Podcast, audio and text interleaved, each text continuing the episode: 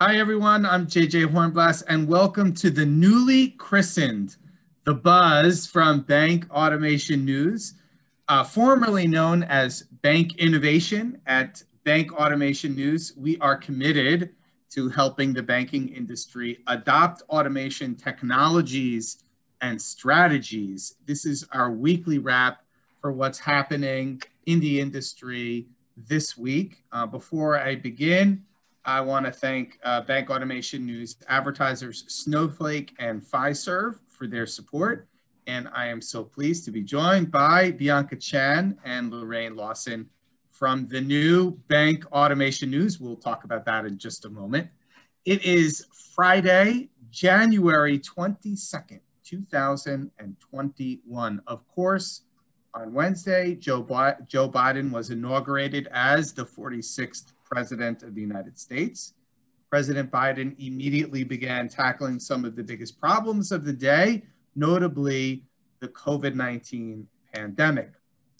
About 900,000 workers filed for unemployment benefits last week as the labor market continued to struggle to recover this winter. That's according to data that was released just today.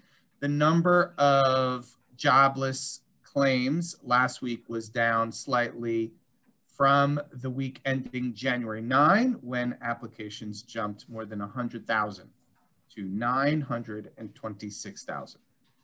Also, the United States reported 4,200 deaths on Wednesday from the coronavirus. This was the second highest daily number in the United States to date since the pandemic started.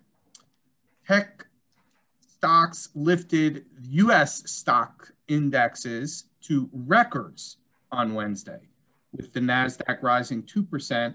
And this was led by Netflix, which enjoyed a 17% jump in its stock price after news broke that it ended last year with more than 200 million subscribers. That's a million. But perhaps most importantly, or at least to us, Bank Innovation rebranded to Bank Automation News this week.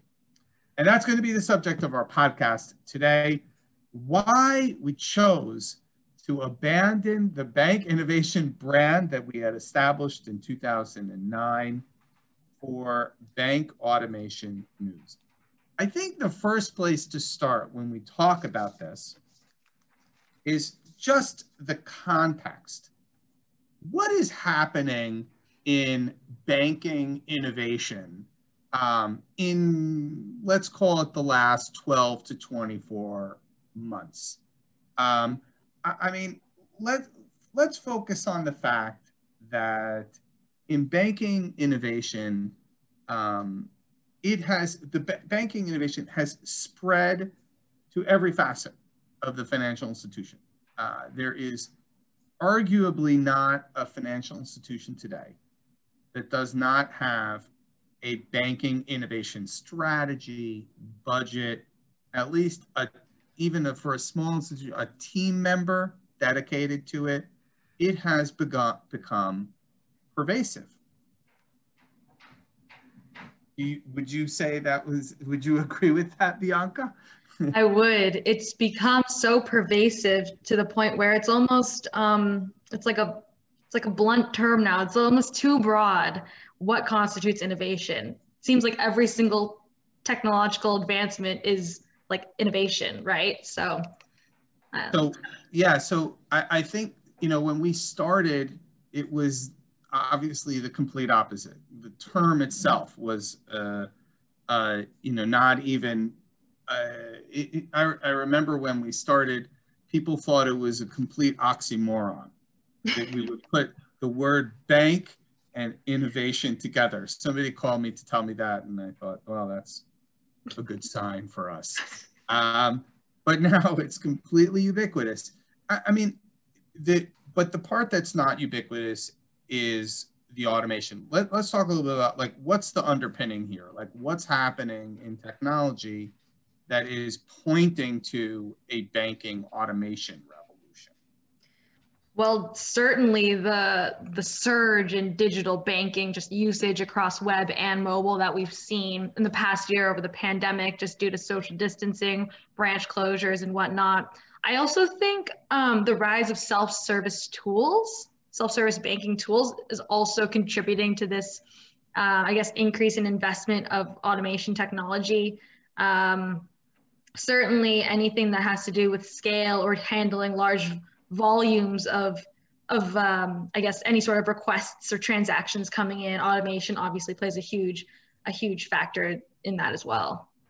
Cost has come down for these kinds of technologies, and the notion of being able to you know eliminate repetitive transactions at scale uh, is uh, you know in our view too appealing to ignore, even if you're a small institution. And now, while while a small institution today might not adopt that technology, uh, yet, uh you know, I, I, think our view is is that they will. I, I, mean, Loraine, you were you did some reporting this week on the PPP, and you saw, and that's also been a driver of like more immediate uh, automation. Is, that what? Tell, like, what did you find? Certainly. Uh, uh, one of the things that I thought was interesting is that uh, PPP actually did drive adoption of robot process automation. Um, and um, a lot of companies chose to stand up their PPP solutions with that. So actually, and for a lot of banks, that was the first time they had used that technology, according right. to Gartner. Um, also, you were talking about why pivot. I mean, to me, innovation in banks right now is automation. And that's backed up by research that shows that banks lead the way when it comes to industries in terms of what they're automating. Uh, Gartner research shows, shows that financial services led the pack when it came to automation. And a recent report from Automation Anywhere showed that they led the way on RPA adoption across industries. Uh, what, why do you think that is, Bianca? Well, I think the maybe just the pure nature of banking, a, a lot of the processes, like we've said, transactions are right for automation. You maybe don't need that employee to take, you know, Excel, uh, cell A1 and put it into another system at B2, mm-hmm. let's say. Um, mm-hmm. Another interesting thing that I saw, Loraine, in, in your reporting of that automation anywhere uh, report was that uh, the measurable return was two and a half times the overall cost of the RPA investment, which is very interesting because in our recent reporting, we've heard from a lot of community and smaller financial institutions that cost is a huge um, uh, barrier to entry in terms of getting involved in automation technology or, or RPA specifically. Um, so it's kind of interesting that that data point that automation anywhere kind of brought up in that you know eventually it is actually more cost efficient let's say um, to leverage this sort of technology. I think you've also got like a con- you have a you know a confluence of factors that are coming into play. I mean you know clearly the pandemic as both of you have indicated have, has really forced uh, innovation. This is not just in banking. I mean we've seen this in other sectors. Forced um, um, forced enter- enterprises to kind of go where they're uncomfortable mm-hmm. um, in various, whether it's work from home, whether it's um, uh, from a sales standpoint, um, whether it's um, uh, just product set or even timelines forced because of uh, poor financial results that they needed to push things forward to try to make you know make up for revenue shortfalls so that that factor is is you know kind of the, this underpinning. But the other factor that's come in um, is that um, you know this data um, this data um, drive in financial services that started I don't know five years ago. Let's say real intensive effort to clean up data so- stores, improve data accessibility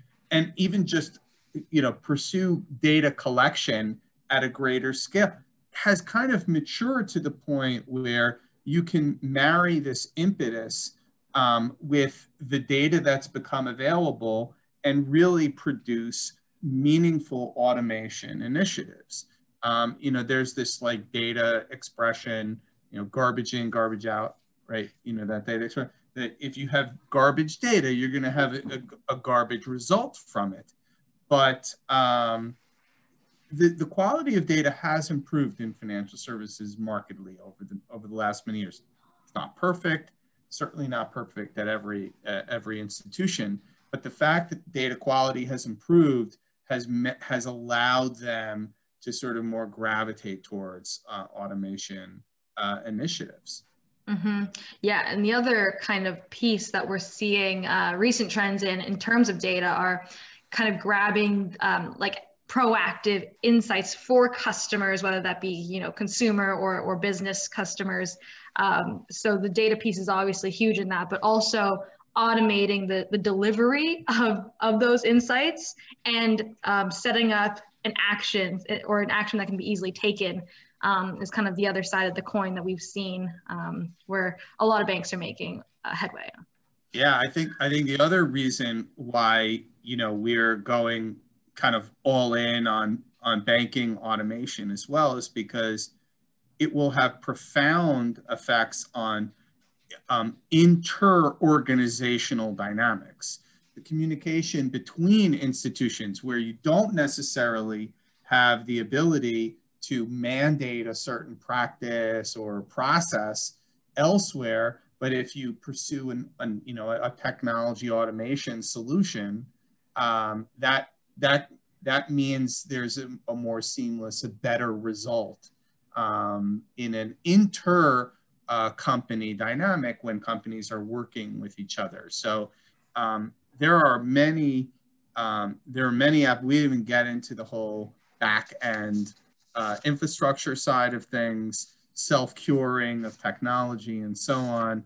Um, but we're very excited about the new pivot. I know Loraine and Bianca are very excited to be reporting it. And um, we're so happy to um, bring this uh, to all of you and, and look forward to your comments and look forward to our coverage of this uh, really dynamic and exciting um, uh, sector within technology as it evolves. We're really looking forward to it um, evolving with your help and, and input. Um, in the near term, uh, we've got some uh, news coverage uh, scheduled for next week. Uh, Bianca, do you want to share that with everyone? Sure. Yeah, we'll be looking at that um, the budget dynamic among smaller financial institutions and how they're justifying, let's say, the the investment of automation technology. Um, we'll also be speaking with um, a Santander executive about um, some payments automations they have uh, ramping up there. So can look forward to that. Good. Um, and um, again, uh, thank you all so much for joining us on the new buzz. Uh, we hope you like it. And please let us know what you think of it. You can email us at info at bankautomationnews.com and, and still always visit us at, uh, on Twitter and LinkedIn. And uh, of course, be sure to visit the new bankautomationnews.com. We'll see you there and we'll see you next time on The Buzz.